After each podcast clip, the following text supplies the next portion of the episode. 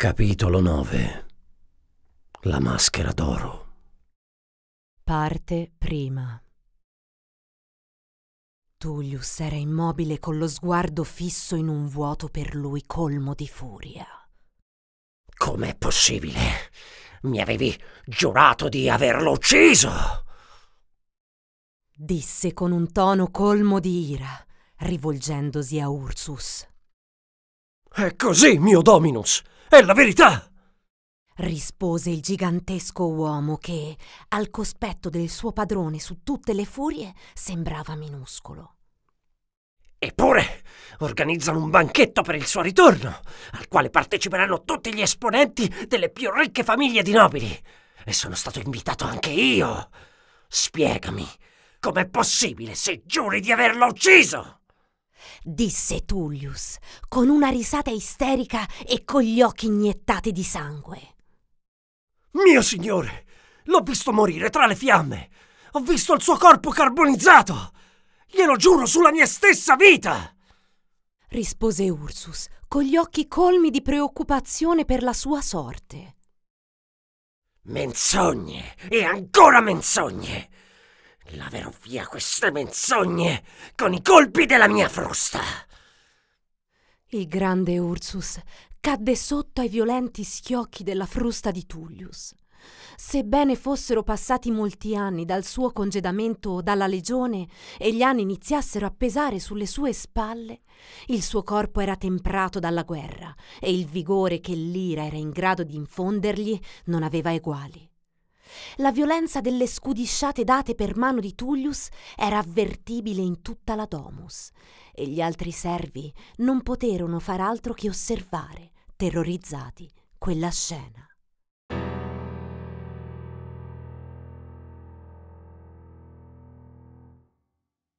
Il giorno del banchetto si affrettò ad arrivare. Uno stuolo di esponenti delle più ricche famiglie di Roma si muoveva verso la domus degli Adeppius, agghindati con le migliori delle loro vesti più pregiate.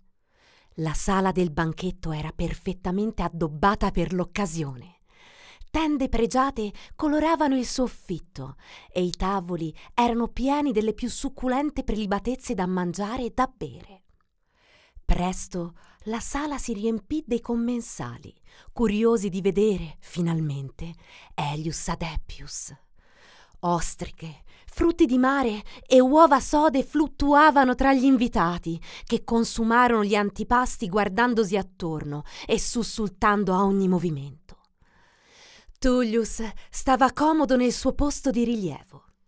Era riuscito a nascondere la sua rabbia e la sua paura grazie alla sua maestria. Allora, quando potremo finalmente incontrare Helios?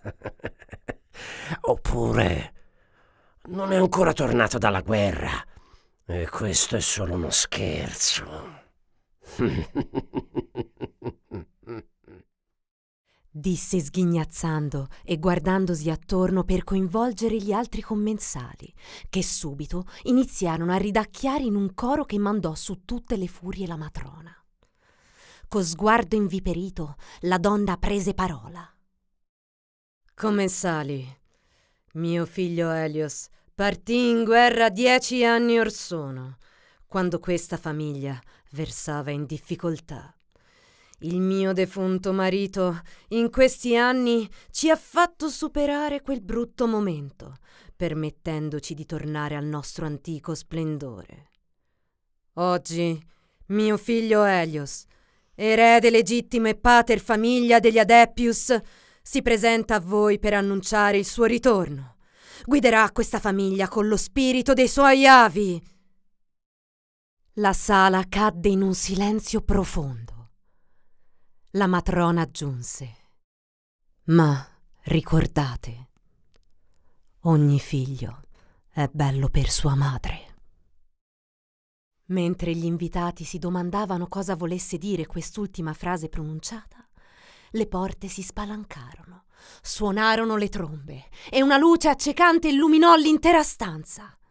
Tutti fissarono la mano che facendo capolino si appoggiò alla parete, alla quale fece seguito una figura maschile che attirò a sé gli sguardi sgomenti dei commensali.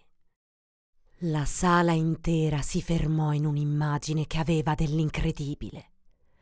Nessuno riusciva a credere a quella a cui stavano assistendo. L'ingresso di una figura maestosa e statuaria, irradiata dai raggi del sole che brillava come una stella.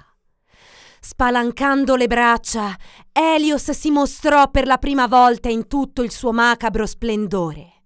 Una maschera dorata gli copriva il volto, lasciando scoperti solo gli occhi. Quell'ingresso trionfale ammutolì tutti, persino Tullius. Il silenzio fu rotto dall'invito al brindisi del nuovo pater famiglia. Brindate al mio ritorno! Esortò così i presenti che, subito, levarono in alto i calici facendo un gran frastuono. Dopo qualche attimo di fugace silenzio, i mormorii iniziarono a serpeggiare. Elios interruppe i pettegolezzi alzandosi imponente e raggiungendo il centro della sala, facendo nuovamente ammutolire tutti.